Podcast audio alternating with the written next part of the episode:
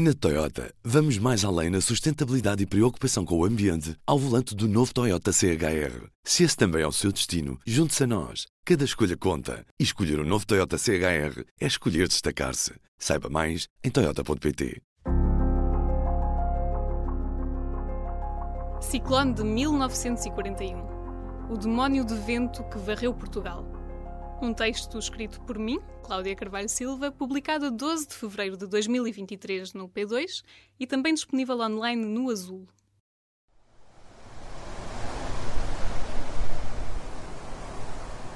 A única memória que Rosária tem do pai é do dia do ciclone. Lembra-se dos gritos das mulheres em seu redor, de mexerem nos bolsos do corpo já sem vida e de lá tirarem um punhado de laranjas. Joaquim do Simplício apanhara-as ao longo do caminho de cinco horas que percorreu a pé, na fúria do vendaval. Ao chegar ao alto da aldeia da Gralheira de Montemuro, acabou arremessado pelo vento, quando já estava exausto da travessia.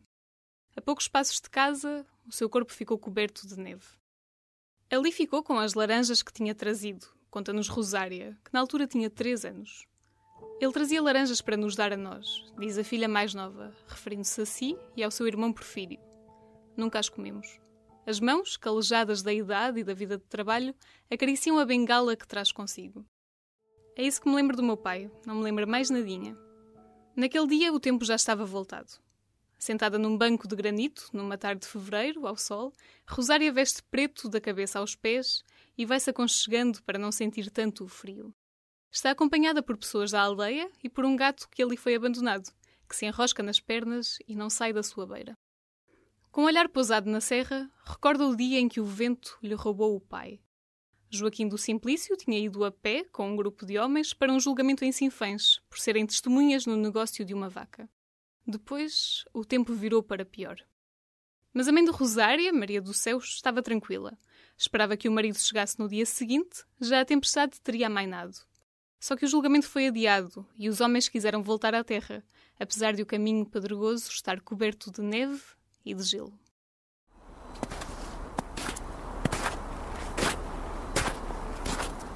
O cenário que encontraram foi mais perigoso do que pensaram. Não sabiam, mas estavam perante uma das tempestades mais fortes que atingiram Portugal.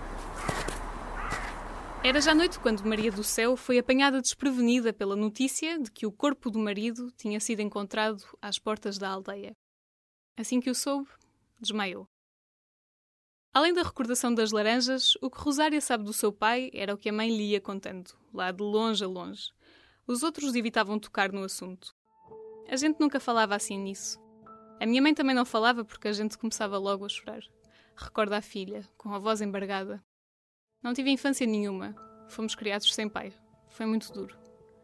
Os 82 anos que passaram não impedem que as lágrimas se desprendam dos olhos de Rosária. É assim que todos a chamam, apesar de ter descoberto, quando entrou para a escola, que o seu nome no registro era Maria do Céu, como o da mãe. Foi uma vida muito triste. Foi a 15 de fevereiro de 1941 que o violento temporal atirou o pai de Rosária para a morte. Nesse dia, morreram duas pessoas na gralheira. Joaquim do Simplício e Melchior da Costa. Pelo país foram dezenas, se não mesmo centenas, as pessoas que morreram por causa do trágico ciclone que varreu Portugal. Nunca houve também a destruição no país como um todo, como nessa tempestade de 1941, garante o meteorologista Paulo Pinto, do Instituto Português do Mar e da Atmosfera, o IPMA. Olhando para os dados do vento, do território afetado e para os relatos de quem o viveu, o meteorologista admite que é raro uma tempestade atingir todo o país de forma tão intensa. Não se sabe ao certo quantas pessoas morreram, mas os jornais da época falam em mais de uma centena de mortes e centenas de feridos. Para além de um elevado número de vítimas, houve estragos também difíceis de contabilizar e que, além de terem abalado a economia nacional, interromperam as comunicações durante dias. Foi uma situação catastrófica para o país, resume a geógrafa Adélia Nunes, autora de um dos poucos estudos sobre o tema. Portugal foi o país mais afetado, mas a destruição também chegou à Espanha. A tempestade moveu-se de sudoeste para nordeste, de Sagres até Bragança, atravessando todo o território continental. No Algarve, registaram-se rajadas de 140 a 150 km por hora, assim como nas Berlengas. Na Serra do Pilar, no Porto, um anemómetro registrou ventos de 169 km por hora antes de avariar, levando a crer que a velocidade tenha excedido aquele número. Deverão ter ocorrido rajadas superiores a 170 km a hora em grande parte do país, acredita Paulo Pinto. Desde então, tem havido fenómenos de vento forte e os recordes de rajada já foram ultrapassados, mas tal acontece apenas a nível local, numa fatia mais pequena do território, como no caso da tempestade Leslie, em 2018. Nada que se comparasse a isto. Na gralheira não se sabe que velocidade atingiu o vento. Sabe-se que foi forte o suficiente para atirar adultos pelos ares e fazê-los voar como penas. Nos dias que se seguiram ao ciclone, foi posta uma pedra de granito à saída da aldeia, perto do caminho por onde era suposto terem chegado os homens da gralheira. Assim ficou cicatrizada a homenagem aos dois homens. Lembrai-vos das vítimas do ciclone. Lê-se nas letras pintadas a preto que já esmorecem no marco de pedra. No cimo está uma cruz preta, como é tradição por estas terras. Embaixo, a data do ciclone e as iniciais de Melchior da Costa, MC, e de Joaquim Luís, JL. Rosária diz que lá vai muitas vezes rezar pelos dois. Na mesma aldeia, Carlos Silvestre era uma criança quando passou o ciclone. Tinha quase sete anos e dormia na cama com o irmão quando ouviu o vento a levantar uma parte do telhado de colmo. O sopro do vento assustava-o. Ouvia-o bater sem sossego nas janelas de casa. Era uma ventania e fazia ali um ruído enorme, apesar da casa ficar num sítio baixo e abrigado, conta. Sempre neve, sempre neve. De seguida, ouviu gritos. Na casa de Melchior da Costa, seu vizinho, cozia-se a broa e os conterrâneos juntavam-se para aproveitar o calor do forno. O pai de Carlos Silvestre era uma testemunha influente na disputa judicial sobre a venda de uma vaca e também se tinha feito ao caminho, com um capote, safões e luvas mas estava adoentado e a neve rapidamente se infiltrou nas roupas. Acabou por voltar para trás e o julgamento foi adiado. Carlos Silvestre é hoje um dos guardiães desta história. Para explicar como viveram aquela noite do temporal bravo, leva-nos até ao topo da serra, a cerca de 1100 metros de altura, onde os infelizes foram empurrados pelo vento. O vento gélido e a neve que se acumulava no caminho irregular dificultavam a travessia. Dos cinco homens que regressaram a pé, um deles conseguiu passar a custo por um pontão e dar o alerta dos infortúnios em que se encontravam os outros. Os outros dois rapazes do grupo eram os mais novos, irmãos, e também foram atirados pelo vento. Conta-se desde então que se abraçaram e tiveram a sorte de aterrar mais perto da aldeia. Ainda ouviram os gritos dos dois homens mais velhos, que acabariam por morrer, mas não tiveram força para se levantar. Quando encontraram os dois irmãos, não diziam nada direito. Não tardou a que vários homens acorressem e seguissem as pegadas dos desaparecidos na neve, encontrando os objetos abandonados pelo caminho. Tanta era a força do vento que os lampiões se apagavam. Valeu aos socorristas a única lanterna elétrica que havia na povoação. Foi assim que encontraram o primeiro corpo. Ao tirarem a neve, perceberam que era Joaquim do Simplício. O corpo de Melchior da Costa só foi descoberto no dia seguinte. Foram vítimas do inverno, escreveu Carlos Silvestre no livro Gralheira de Montemuro, onde relata a intempérie. Aquela noite parecia o fim do mundo, descreve, e o que mais angustiava os corações daquela gente era saber que os homens estavam a morrer ali a dois passos, sem poderem ir em seu auxílio. Em 1941 não havia ali estradas, e a povoação da Gralheira vivia isolada no seu reduto, entre Castro Daire e Sinfães. Quem ali nascia, ali morria, conta Carlos Silvestre. Agora há estradas ladeadas por giestas e penedos de granito, e o gelo perdura nas beiras em que o sol não toca. Quando havia semanas de neve, os caminhos gelavam e nem o carteiro aparecia durante dias. O isolamento causado pelo ciclone foi ainda maior, com as comunicações interrompidas por todo o território e com centenas de estradas intransitáveis, só no dia 21 de fevereiro chegava a notícia da morte destes dois homens da gralheira aos jornais era uma das centenas de notícias sobre o ciclone que permeavam as páginas dos periódicos no segundo mês de 1941. As mortes e destruição espalharam-se pelo país ao sabor do vento. A 17 de fevereiro, o Diário de Notícias falava já em 78 mortos, 20 deles em Lisboa e de centenas de feridos. Só no Tejo havia cerca de 40 mortes. No jornal de notícias do dia seguinte, dava-se conta de mais de uma centena de mortes causadas pelo ciclone. São raras as terras do continente que a fúria do vendaval não atingiu profundamente, lê-se no diário O Século, de 19 de fevereiro. Na imprensa da época, os efeitos do temporal eram evidentes e ocuparam as primeiras páginas durante semanas. O ciclone assumiu proporções trágicas e tinha sido assolador e apavorante, contava o 1 de janeiro. O temporal teve uma fúria diabólica. O Diário de Lisboa dizia que a capital tinha sido açoitada por um vento ciclónico de extraordinária violência.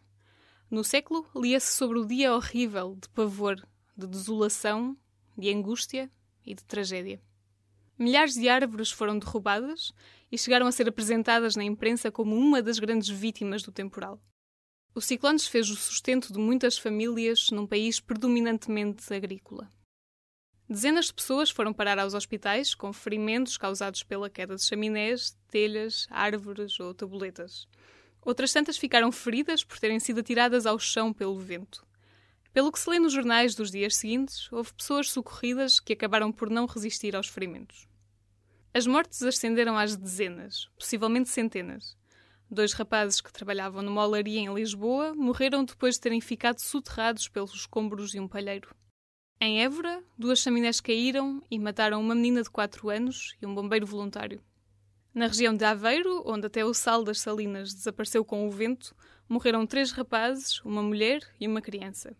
Foram ainda encontrados os cadáveres de três moliceiros dentro de dois barcos que se afundaram. Os jornais da época mostram que a população viveu momentos de horror.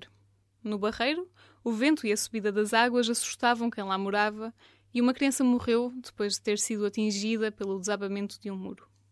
Perto de Via Longa, uma menina de 18 meses morreu quando a casa dos seus pais desabou. No Montijo morreram quatro pessoas afogadas e houve cinco mortes em Setúbal. Em Abrantes, o vento arrancou 200 mil árvores e morreram afogados um barqueiro, a sua mulher e dois filhos. Nos Arrozais de Alcácer do Sal, morreram oito pessoas afogadas nas cheias. Centenas de barcos ficaram destruídos por todo o país, com 70 pescadores feridos em Sesimbra. De outro igual não guardam memória os velhos homens do mar, afeitos dos perigos da tempestade e acostumados a lidar com a morte. Lê-se no Diário de Notícias de 17 de fevereiro de 1941. Perto de Hermesinde, a queda de um enorme pinheiro causou a morte a três passageiros de um comboio, parado por causa de árvores caídas nos caminhos de ferro. Várias fragatas e navios afundaram-se na região de Lisboa e os gritos de desespero ouviram-se em terra, conta o Diário de Lisboa. Para o século, este foi o maior temporal de que há memória. 82 anos envolvidos, o diagnóstico ainda é certeiro. Esta tempestade de vento não seria hoje considerada um ciclone. O termo que antigamente os nossos antepassados davam a este tipo de fenómenos era ciclone, mas ele não tem nada a ver com o conceito que temos atualmente, explica o meteorologista Paulo Pinto. À luz dos conceitos hoje usados, a intempérie de 1941 foi uma tempestade extratropical com características muito especiais, que produziram ventos extraordinariamente fortes. Neste ciclone, gerado por um fenómeno de ciclogênese explosiva, em que há uma perda de massa brusca e de grande magnitude, tivemos os níveis de pressão mais baixos desde que há registros em Portugal, há quase 170 anos. O valor mais baixo da pressão atmosférica atingido nessa altura foi um valor recorde, aponta Paulo Pinto. Ainda hoje não foi ultrapassado. A pressão baixa e os ventos fortes tornaram a tempestade demolidora, e o facto de ter afetado quase todo o país é inédito. Ainda assim, há poucos dados sobre o ciclone de 1941. Nunca foi feito um relatório oficial e os registros, além da imprensa da época, são escassos. A razão? Diz-se que temos uma memória de catástrofe muito reduzida. Tendemos a esquecer as catástrofes se não forem recorrentes, explica Adélia Nunes, da Universidade de Coimbra. O estudo feito por esta geógrafa refere que os prejuízos no país foram avaliados em cerca de um milhão de contos, o que na altura correspondia à metade do orçamento de Portugal. Hoje, os prejuízos rondariam os 5 mil milhões de euros. No livro Esteiros, de 1941, Soeiro Pereira Gomes escreve: As cheias cobriram de água os olhos dos camponeses. Perdidas as margens, o rio fez-se mar mar de aflições. Alhandra foi um dos lugares mais fustigados pelo temporal. Nas águas do Tejo que banham a vila, perto de Vila Franca de Xira, morreram dezenas de adultos e crianças no dia do ciclone. Quase como se fosse um prenúncio, o dia de sábado tinha amanhecido com nuvens negras, rajadas fortes e chuva. As cheias não eram raras naquela zona, e o dever do trabalho falava mais alto. O pior de tudo era o vento, diz João Luís Rodrigues, mais conhecido pela alcunha de Grilo. Tinha quase 11 anos na altura e hoje descreve como a tempestade envolveu as águas, imaginando-a à sua frente. Aquilo era um demónio, filha. Era um demónio, recorda, num lar de Alhandra onde agora vive. João Luís Rodrigues nasceu em Alenquer, mas acabou por ir trabalhar para Alhandra quando ainda era criança, a cartar tijolo. Ganhávamos 25 tostões e levávamos muita porrada, diz-nos, sorrindo. O ritmo que descreve contrasta com o seu passo vagaroso. A vida de trabalho começava cedo para muitas crianças. Além das telhas e da fábrica de cimento, muitos trabalhadores pobres dali e de outras terras ganhavam seu sustento nos mouchões, umas frágeis ilhas no Tejo usadas para fins agrícolas e produção de gado. Os trabalhadores iam de barco para os mouchões e lá ficavam durante dias. No dia do temporal, as águas revoltas impediram que homens, mulheres e crianças saíssem de lá. Muitos nunca chegaram a regressar. A gente estava a ver que morria toda a gente, conta-nos João Grilo. Apesar de na época ser um rapazote, lembra-se ir para o centro da vila ver a água a subir, cada vez com mais medo. Sabiam que havia pessoas do outro lado das águas que não conseguiriam fugir. As famílias em terra firme começaram a juntar-se no cais à espera de quem tinham do outro lado. Mas logo veio a notícia das mortes. Começaram a chegar barcos carregados com sobreviventes e com corpos sem vida. Vinha um, vinha outro. Lembra-me isso tão bem. Revive João Luís, de 92 anos, nas palavras que saem calmas da sua boca. As mãos levemente pousadas em cima da mesa. Os valados que seguravam as águas nos mouchões rebentaram e deixaram as propriedades submersas. Havia quem se atirasse ao rio para tentar salvar quem perecia nas águas. Milhares de animais também morreram afogados nesta zona. O século de 17 de fevereiro registava 27 mortes nos mouchões e cerca de 200 desaparecidos. Morreram muitos. As pessoas estavam em cima dos palheiros e não tinham socorro nenhum, recorda o ancião. Ficaram presos nos mouchões durante horas ao frio, com fome e com os corpos daqueles que não conseguiram salvar. A 18 de fevereiro de 1941, três dias depois da tragédia, o jornal dava conta da centena de pessoas que foram salvas a muito custo. Um rebocador ia trazendo à Alhandra os mortos e os sobreviventes que, traumatizados, nada diziam com nexo. Para os que se salvaram, tinha sido enviada a bordo do rebocador uma provisão de medicamentos, aguardente e café, destinados a reanimar os que se salvassem. Lê-se no século. Houve cadáveres que nunca chegaram a ser identificados por serem de outras regiões do país, quase desconhecidos naquelas paragens. Alguns dos mortos deixaram famílias inteiras por sustentar, como um dos trabalhadores que tinha sete filhos menores.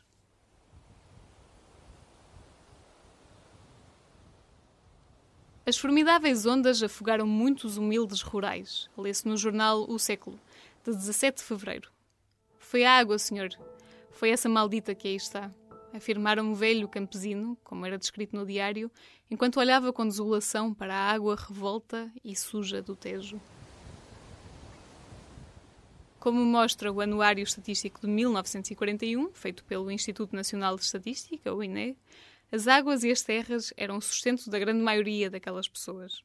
A maior parte dos portugueses tinha como ocupação os trabalhos agrícolas, 46% do total de 6,8 milhões de recenseados, num total de 3,2 milhões de trabalhadores agrícolas registados.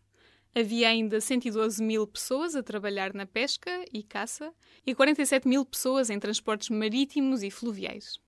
Em Alhandra e noutras zonas litorais, muitas das mortes terão acontecido por causa da sobrelevação do nível das águas.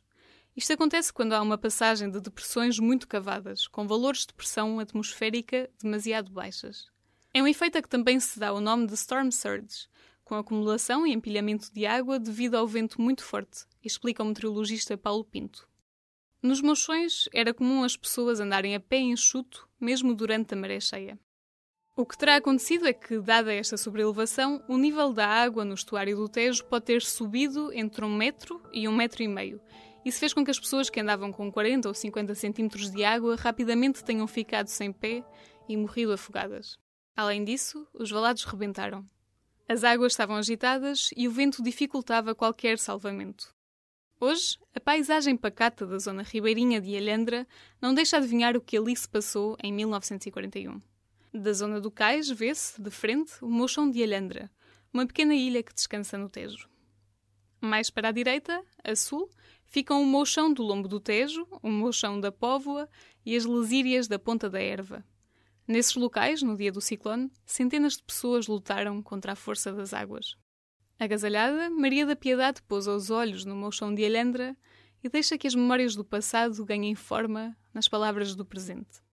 Tinha dois meses quando o ciclone devastou a ilha, mas só viveu através das palavras do pai, nos serões passados a jogar às cartas.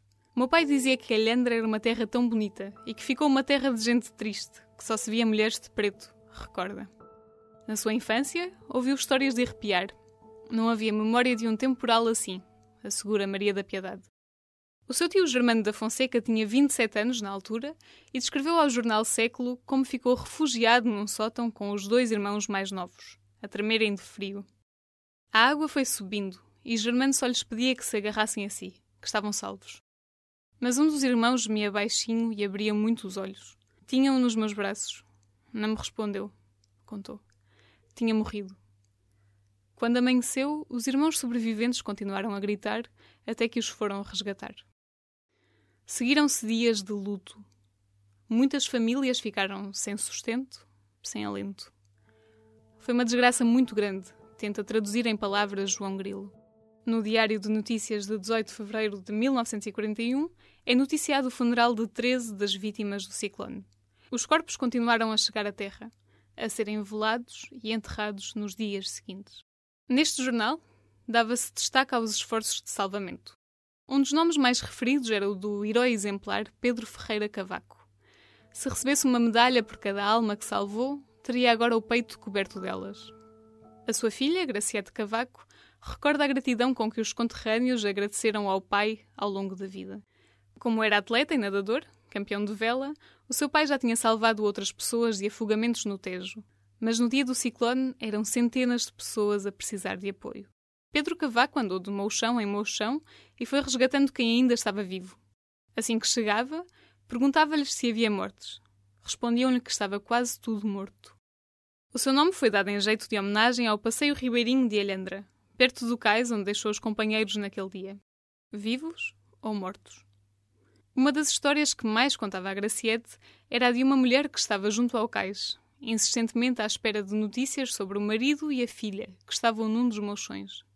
De cada vez que Pedro Cavaco vinha à terra deixar sobreviventes, a mulher perguntava quando é que lhe trazia a família.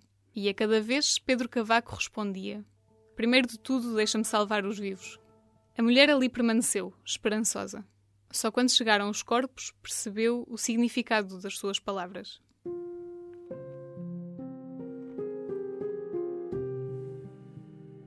Uns anos mais tarde, Alhandra voltou a ter dezenas de mortes por causa das cheias de 1967. O fenómeno foi mais localizado na região de Lisboa e a nível nacional não houve tanta destruição como em 1941. Ainda que as alterações climáticas não devam agravar as tempestades de vento, a prevenção é a chave.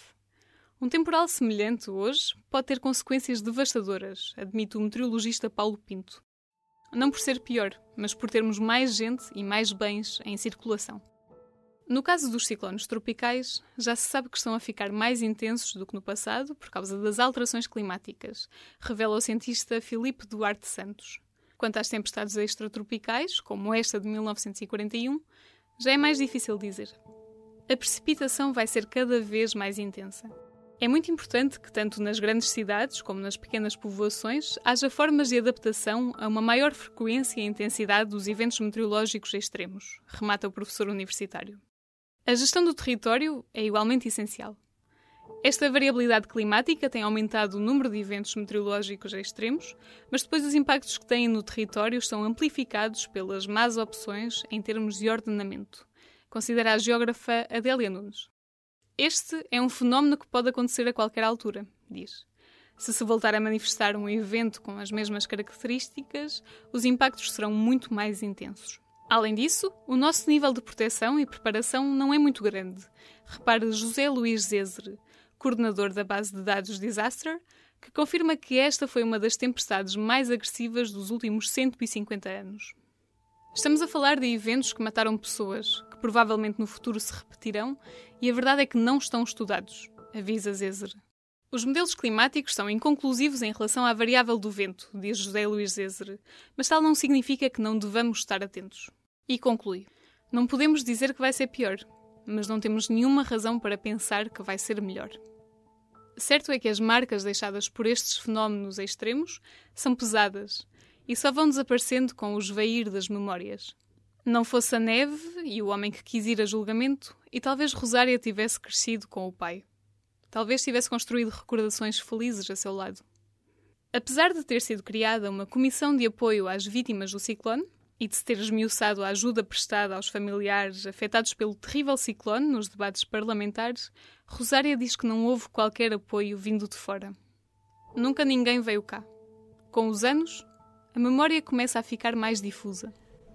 E tudo se passou. Ciclone de 1941. O demónio de vento que varreu Portugal. Publicado no P2 de 12 de fevereiro de 2023 e também disponível online no Azul. Lido por Cláudia Carvalho Silva e editado por Ana Zayara Coelho. Na Toyota, vamos mais além na sustentabilidade e preocupação com o ambiente ao volante do novo Toyota CHR. Se esse também é o seu destino, junte-se a nós. Cada escolha conta. E escolher o um novo Toyota CHR é escolher destacar-se. Saiba mais em Toyota.pt.